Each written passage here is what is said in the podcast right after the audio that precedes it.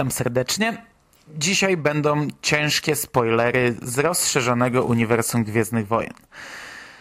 W kilku zdaniach opowiem o komiksie Czubaka, który jest pewnym następstwem wydarzeń opisanych w książce Wektor I, będącej otwarciem 19-tomowej serii Nowa Era Jedi, która z założenia miała namieszać trochę w historii galaktyki. Wprowadzono nowego przeciwnika, nieznaną dotąd trasę Yuzan Wong, wojowników posługujących się jedynie bronią i statkami organicznymi. Jak dla mnie jest to dość ciekawe zjawisko, przynajmniej na etapie, na którym obecnie jestem, a przez ostatnich kilka lat przeczytałem zaledwie trzy tomy, z czego tak naprawdę, tak naprawdę podobał mi się tylko Wektor pierwszy. Ale jednocześnie jest to coś całkowicie nowego w tym uniwersum. No przynajmniej było takie 13 lat temu. I jeśli jesteście miłośnikami oryginalnej trylogii, ale takimi radykałami z klapkami na oczach, to ja odradzam nową erę Jedi. Bo to są już zupełnie inne Gwiezdne Wojny.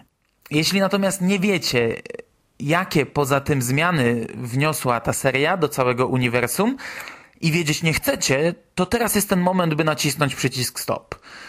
W wektorze pierwszym zdecydowano się uśmiercić którąś z czołowych postaci i wybór padł na zwierzątko rodziny, czyli czubakę. Ciężko mi powiedzieć, jak w tej chwili odebrałbym tę książkę, ale gdy czytałem ją pierwszy raz, to bardzo dobre wrażenie zrobił na mnie ten wątek. Wiedziałem na długo przed lekturą, że Chewie zginie w wektorze pierwszym i może dlatego tak podobało mi się, jak zarysowano w tej książce relacje między Hanem a Łukim. Te wszystkie spowalniacze akcji w postaci kłótni tych dwóch bohaterów podczas naprawy statku, e, czy świetnej sceny rajdu przez pas, taką nową atrakcję Lando.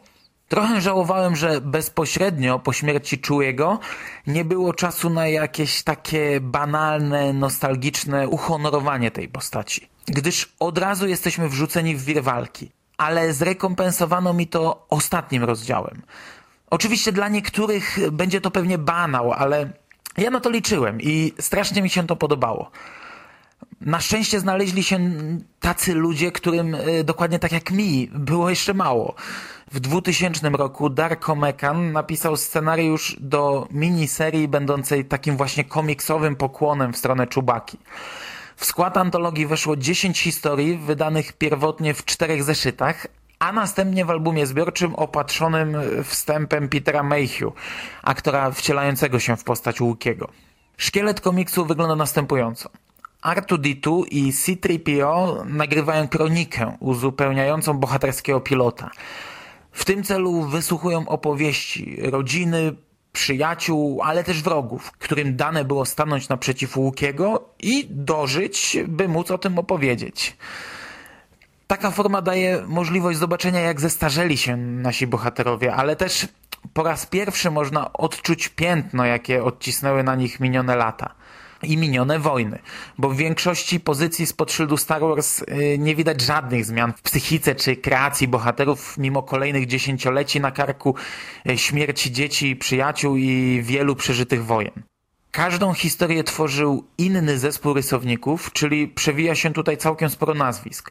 Cała seria została też wydana w Polsce, jednak nie w postaci jednego wydania, a rozrzucona po poszczególnych numerach magazynu Star Wars Comics, choć z zachowaną oryginalną kolejnością. Egmont nie ukrywa, że niebawem pojawi się problem z dotychczasową formułą pisma i choć ma w swojej ofercie też dwumiesięcznik Star Wars wydanie specjalne, w którym zamieszcza właśnie czterozeszytowe komiksy, e, no to korzysta ile może, by zapełnić podstawowy magazyn, a Czubaka się do tego idealnie nadawał. I tak pierwsze dwie historie pojawiły się w czerwcu 2010 roku. Były to Malatobak, czyli Miłość Łukich i Atichitkak, czyli Smutek Ojca. W pierwszej głos zabrała wdowa Poczułim. Opowiada ona o ich pierwszym spotkaniu i o tym, jak uratował ją z rąk łowców niewolników. Komiks ciekawie narysowany, a historia no taka przyjemna, z sentymentalnym finałem. Moim zdaniem całkiem dobre otwarcie. W drugim rozdziale z kolei ojciec Czułego opowiada o tym, jak to jest być łukiem, e, a następnie zaczyna snuć historię o swoim synu wojowniku. Czubaka zmuszony jest stanąć do walki z łukiem albinosem, który e, zachowuje się niehonorowo, używając w walce pazurów. Ale też zadaje w zasadzie dość mądre pytanie, dlaczego łuki nakładają na siebie takie ograniczenia, nie wykorzystując tego, czym obdarzyła ich natura. Mm, walka ma kapitalną końcówkę, a jej ostatni kadr ukazujący najniższe poziomy Kashika, e, no mroczny. W marcu 2011 roku pojawiły się kolejne trzy historyjki. Soch, czyli Los handlarza niewolników. Jest to pierwsza opowieść, która nie rozgrywa się na Kashiku. Trandoszanin Soch jako jedyny przedstawiciel swojej rasy zmierzył się z Czubaką i przeżył. Historia pochodzi z czasów, gdy Soch był jeszcze kapitanem na własnym statku niewolników, i opracował sposób, by zapobiec ucieczkom łukich. Zresztą dość, dość głupi sposób. Dopiero gdy na pokład statku trafia Chewie, sytuacja robi się nieciekawa. Jest to jednocześnie pierwsza historia pozbawiona wątków sentymentalnych. Od taka sobie opowieść o pomysłowości i waleczności naszego bohatera. Za rysunki odpowiedzialna była Jan Dursema, ilustratorka znana w komiksowym świadku Star Wars, choćby z późniejszej serii Republic. Kolejny rozdział w tym magazynie to Mala Mala, czyli przypadkowe spotkanie. Jest to bardzo krótka historia pokazująca początki jednej z bohaterek komiksu Vader Quest. Y, w zasadzie nic wielkiego, ale ja muszę przyznać, że opowieść zrobiła na mnie wrażenie. Y, komiks krótki, ale dobry, ukazujący Czubakę jako bardzo pozytywnego bohatera. Poza tym to pierwszy rozdział, w którym Chewie ratuje rannego, a nie jest tylko kreowany na wojownika. Ostatni rozdział w tym magazynie to e, Turtko, czyli złamany zwyczaj. I ta historia nawiązuje do rozdziału drugiego.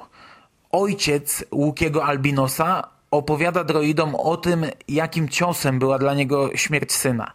Jednocześnie przedstawia kilka faktów, które sprawiły, że jako jedyny Łuki w historii złamał reguły i zaniechał vendetty. Z komiksu dowiadujemy się też, w jaki sposób pewien imperialny oficer zaprzepaścił swoją wojskową karierę, ratując życie Czubace, za co ten związał się z nim do końca swojego życia. Sam komiks jest może trochę zbyt szarpany, ale e, historie w nim zawarte ciekawe, a, a rysunki bardzo dobre. W październiku 2011 roku ukazały się kolejne trzy historie wchodzące w skład tej miniserii. E, pierwsza z nich to Wedge, czyli opowieść pilota.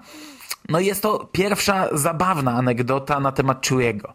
Wedge Antilles opowiada przygody, jakich doświadczył Łuki podczas jednej z bitew poprzedzających założenie bazy na Hot. Sama historyjka e, raczej taka trochę głupawa, ale e, za to świetnie narysowana. A że ogólnie lubię oglądać komiksowe bitwy powietrzne, no to czytało mi się to naprawdę dobrze.